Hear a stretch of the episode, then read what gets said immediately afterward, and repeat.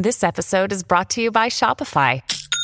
Forget the frustration of picking commerce platforms when you switch your business to Shopify, the global commerce platform that supercharges your selling wherever you sell. With Shopify, you'll harness the same intuitive features, trusted apps, and powerful analytics used by the world's leading brands. Sign up today for your $1 per month trial period at shopify.com/tech, all lowercase. That's shopify.com/tech. Welcome to the New Books Network.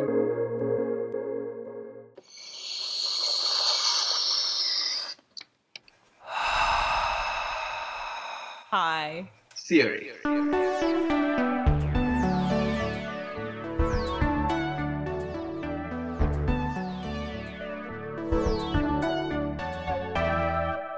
Welcome to High Theory. In this podcast, we get high on the substance of theory. I'm Kim Adams. And I'm Sharunik Bosu. We are two tired academics trying to save critique from itself. Hello, everyone, and welcome back for another episode of the STEM series of High Theory podcast. Today, we're joined by Dr. Alex Hanna. Dr. Alex Hanna is a director of research at the Distributive AI Research Institute, or DAIR. She is a sociologist by training. Her work centers on the data used in new computational technologies and the ways in which these data exacerbate racial, gender, and class inequality. She also works in the area of social movements, focusing on the dynamics of anti-racist campus protests in the U.S. and Canada, which is how I got to know Dr. Hanna. Dr. Hanna received her PhD in sociology from the University of Wisconsin-Madison in 2016, where she has recently also started a scholarship fund to support queer students of color in sociology. I believe the fund is accepting donations in case any listeners are interested in contributing. Yeah. Since then, she has spent time at the University of Toronto as an assistant professor before spending 4 years at Google, and especially on the ethical AI team, where she was a senior researcher. Now she works at the Distributive AI Research Institute, where she's director of research. She also serves as co-chair of the Sociologist for Trans Justice, as a senior fellow at the Center for Applied Transgender Studies, and sits on the advisory board for the Human Rights Data Analysis Group and the Scholars Council for the UCLA Center for Critical Internet Inquiry. So we're very pleased and honored to have Dr. Hanna on the podcast today. And yeah, welcome, Dr. Hanna. Yeah, thank you, Nathan. So the concept for today's episode is ethical AI, which is both kind of a hot topic that a lot of people are interested in and excited about, and something that many people have critiqued and tried to rework and define in more kind of liberatory ways. So, Dr. Hanna, what is ethical AI? Gosh, what a question. So ethical AI, I think, could be considered a few different things. I think one idea behind it is it is an attempt to ensure that AI that is created is done so, quote unquote, ethically, depending on what you mean by that, that is done in a way that is not harmful, is not in a way that exacerbates current harms and actually may improve lives of people in the world. That's kind of what it is on a conceptual level. On a practical level, I think ethical AI has to be broken down a little bit, and even starting from the position of saying, well, is building AI itself ever ethical? Thinking about the conditions of formation of AI as a technology, AI has a longer history than it has in its current moment. Artificial intelligence started much longer than the past 10 years or so, when the research has exploded, and has this history in the 40s and 50s, thinking about having militaristic and Cold War roots of having computers do things without human intervention. It has this quite long history that's tied up with militarism, with defense, with war making, and has seen a resurgence within the past 20 years given to some cutting edge techniques in a field that's known as deep learning, and the resurgence in research in what's called neural networks. And so much of this has been proliferating at a really fast rate. And so I think at this point, we've seen these things where AI tools have been deployed and have done things which are just patently racist, sexist, homo and transphobic, biased against low-income people and communities of color. And so, you know, take your pick of which of these are, like Black men getting misidentified by facial recognition algorithms in Detroit, or Google's image tagging, labeling Black people as gorillas, or Amazon's web tool that screened out resumes by women systematically. I mean, these are sort of, you can pick your example. It seems like there's dozens of them to go by now. And so much of these things have become so common. This kind of field of ethical AI has come into view and has focused on the models involved in AI, but also the data that's used in it, and also how we govern those things and have meaningful interventions into those technologies. Awesome. Thank you. Could you talk a little bit about the process behind AI that leads to such kind of horrific outcomes? Why is it that Black people are misidentified? Why do these biases come to be? Yeah, so there's a lot of different reasons why these biases come into view. I mean, one of them, and we can think about them both on the technical level, but also on a social level. On a technical level, a lot of these biases come into view not with any kind of intention of the programmers or anybody at these companies, although the people that do work at these companies tend to be pretty homogeneous, tend to be white or Asian men in the US, and typically people of kind of middle to upper class means.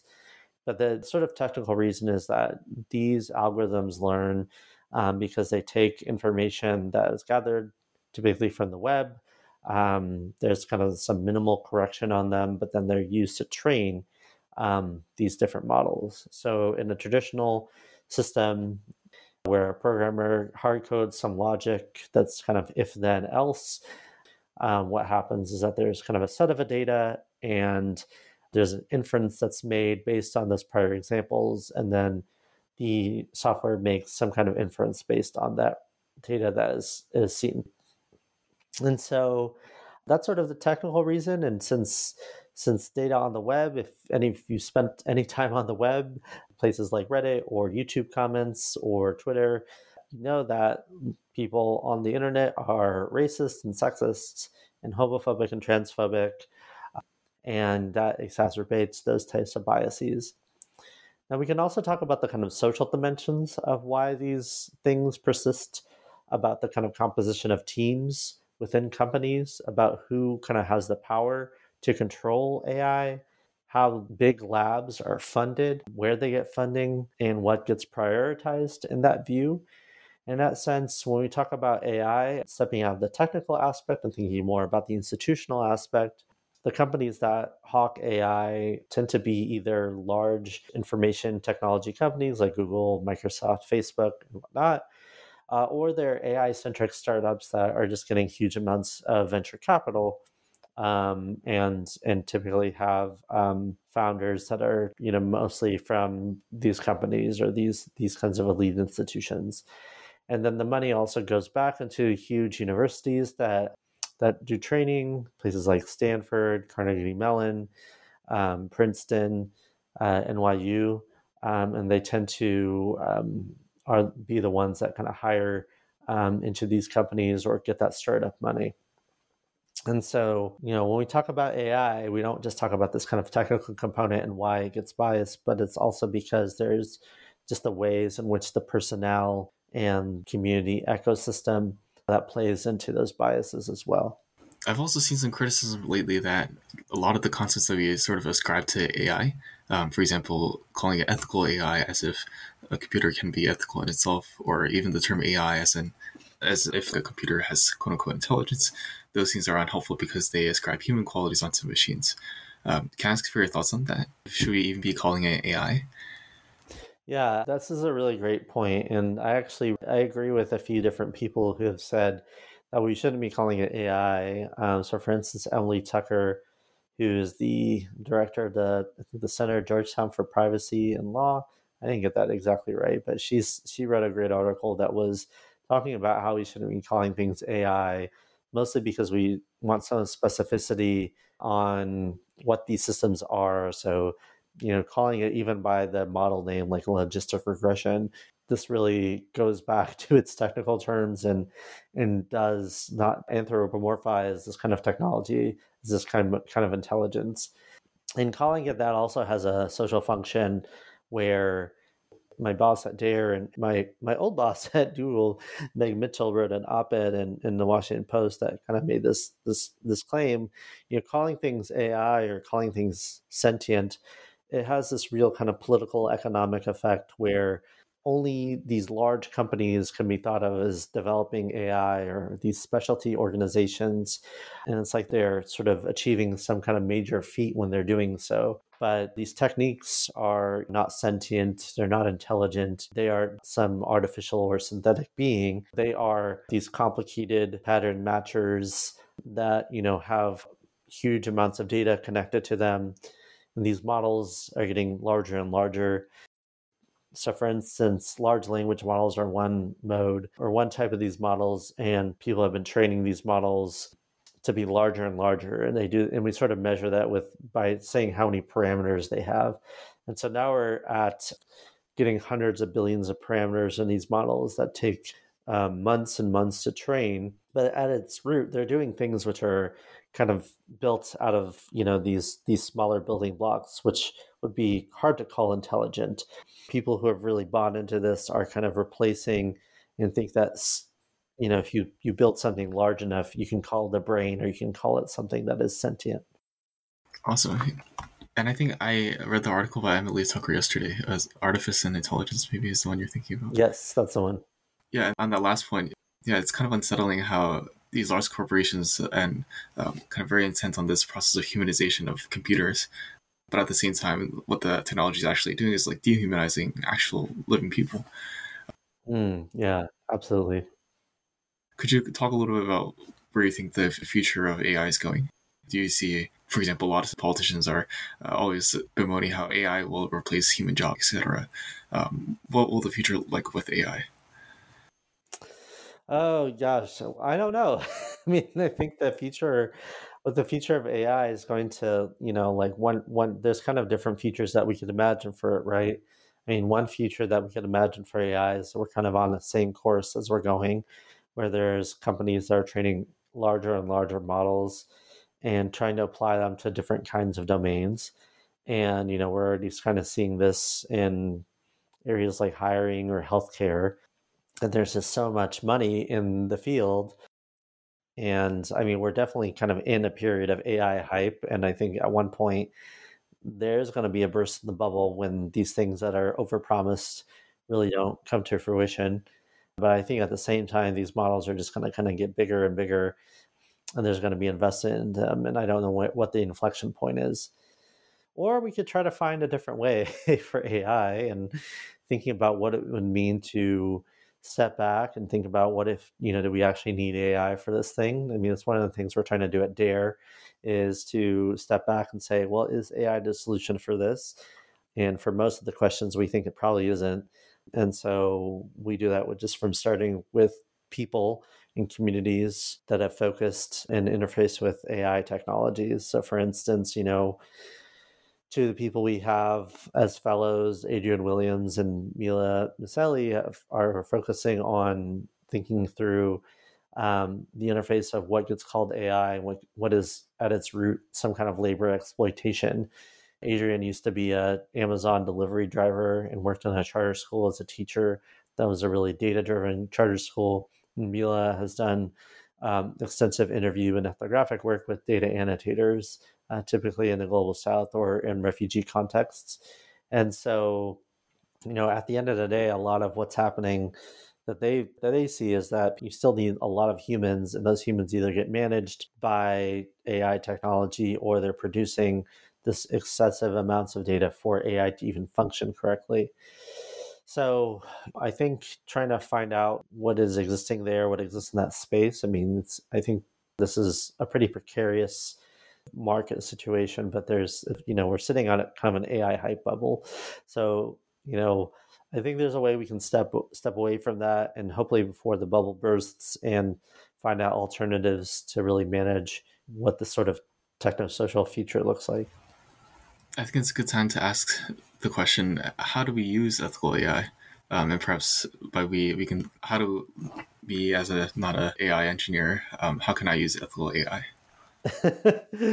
As a normal person, one thing is, you can do is sort of step back. And I would say even before getting to this idea of AI is to think about the different kinds of technologies that you are interfacing with, especially on the web, especially kinds of consumer applications, and thinking about, well, where's my data going? Because one thing that we know is that AI doesn't work with any kind of data.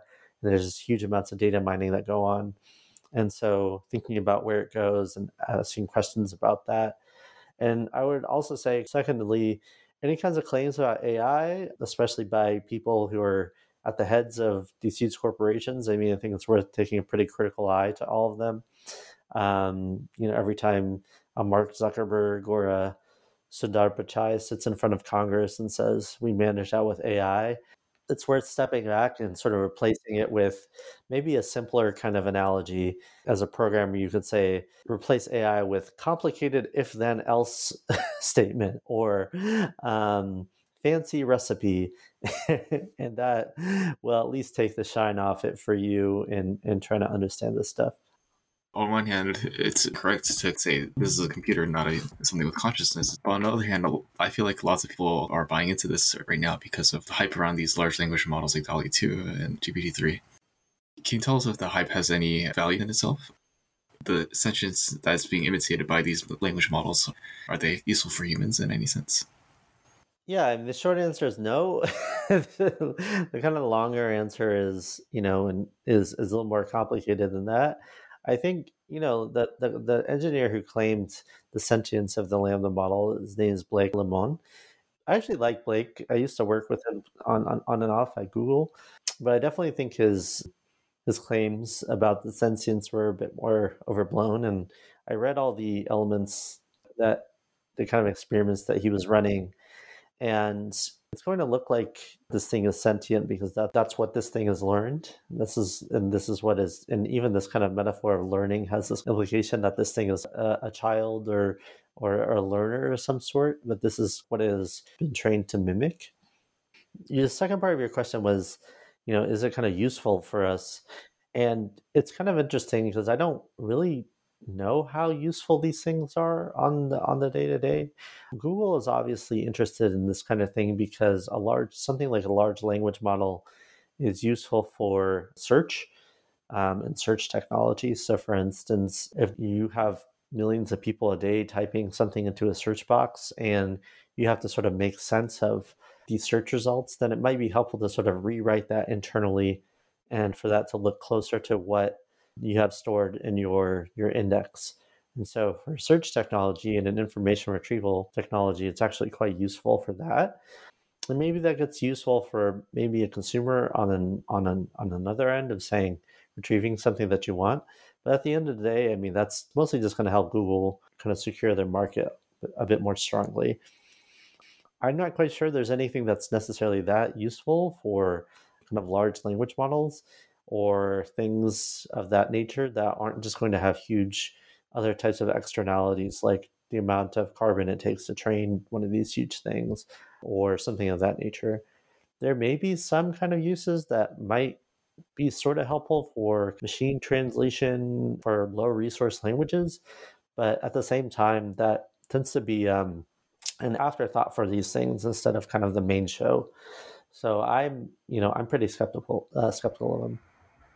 Yeah, it seems like the two major uses I've seen are the specific needs that these giant corporations have, search, content moderation, these kinds of things. And on the other hand, like, literal scam artists who kind of use the language models to boost real people. And for example, nowadays there's lots of SEO-oriented content farms, I guess, online.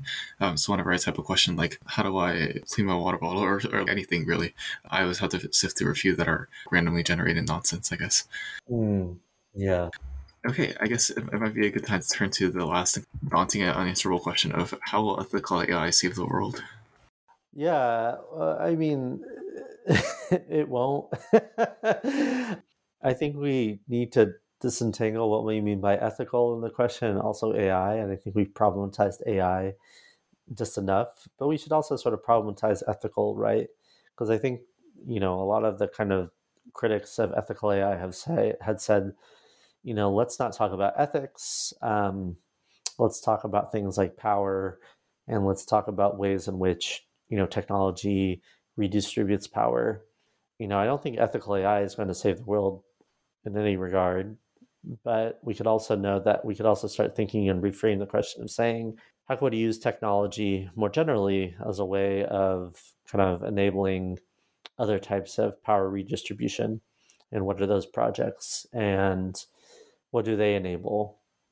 And so I don't think anything called ethical AI is going to save the world. But there is a role for kind of using that question to kind of question who controls what and who gets what.